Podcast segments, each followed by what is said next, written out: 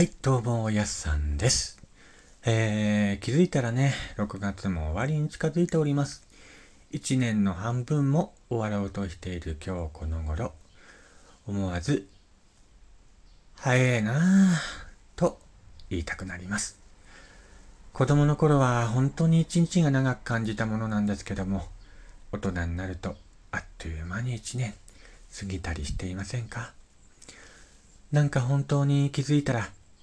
年末になっていそうで怖いなって思う今日この頃です。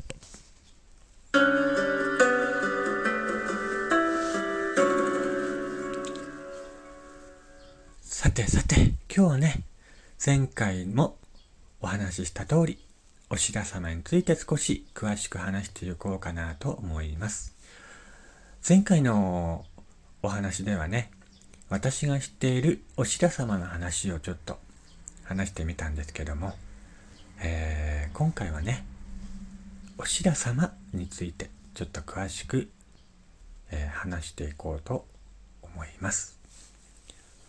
お白様とは、えー、東北地方で信仰されている家の神様です。一般にはね、蚕の神、農業の神、馬の神とされています。他にも呼び方がありまして、おしんめ様、おしんめい様、おこない様、おしら仏、おしら神、かのき尋常などの呼び方があります。身体の多くは、まあ前回のお話でお話ししたんですけども、桑の木で作った一尺程度の棒の先に男女の顔や馬の顔を描いたり、彫るなどしたものにね、えー、布で作った絹を多数重ねて着せたもの。これをお白様と呼びます。またね、関東医の形をしたものと布を頭部からかぶせて包む頭なりとかがあります。男と女、馬と娘、馬と男などね、様式は様々たくさんあるんですけども、2体で祀られることが多く、普段は住宅の神棚や床の間に祀られることが多いみたいです。お白様の最も古い身体っていうのはどこにあるか皆さんご存知でしょうか？お白様の最も古い身体は岩手県九戸郡広野町にあります。こちらの身体はなんと大英5年作られたもので、次に古いのが岩手県宮古市にあります。こちらの方はですね、大正2年に作られた身体だそうです。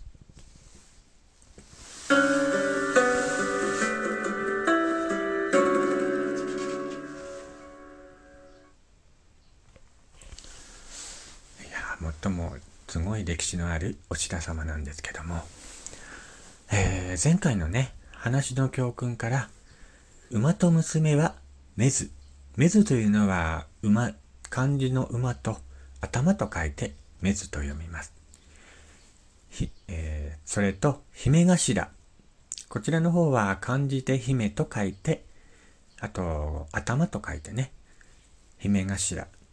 2体の蚕の神様になったとも考えられています。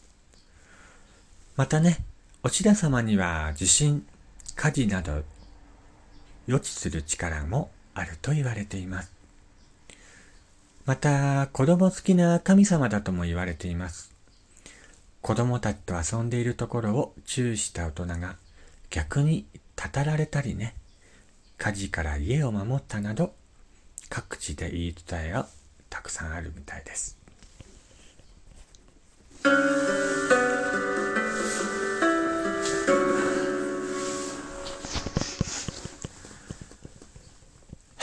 ではね、えー、今回はお白様についてね、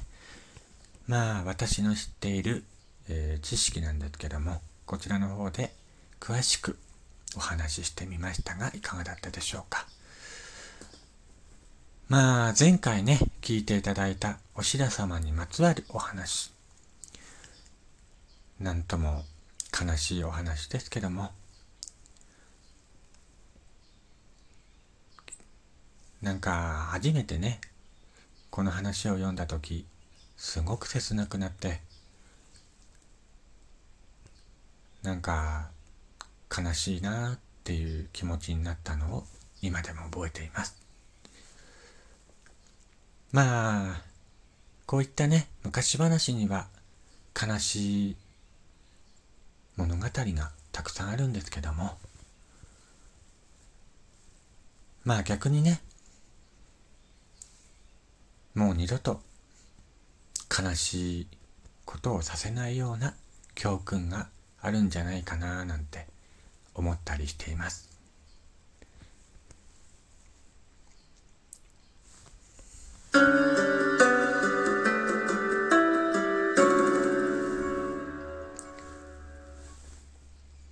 さて、2回にわたってね、お白様についてお話ししてきたんですけども、いかがだったでしょうか？まだまだね、岩手にはたくさん不思議な話、不思議なもの、たくさんあります。こちらの方もね、また、機会があれば、どんどんどんどんね、お話ししていこうかなと思っていますので、これからもえー、聞いていただけると嬉しいです。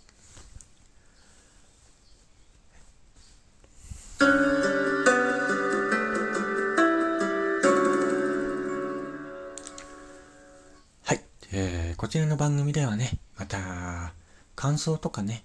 こんなこと聞いてみたいなとか、まあいろいろ、えー、どんどん募集しておりますので、お気軽にお便りボックスの方まで、えー、書き込んでいただけると助かります。あと、まあ、聞いててね、楽しいなとか、もっと聞きたいなと思った人は、番組もフォローしていただけると嬉しいです。では、ここまでのお相手はやすさんでした。また次回違うお話でお会いしましょう。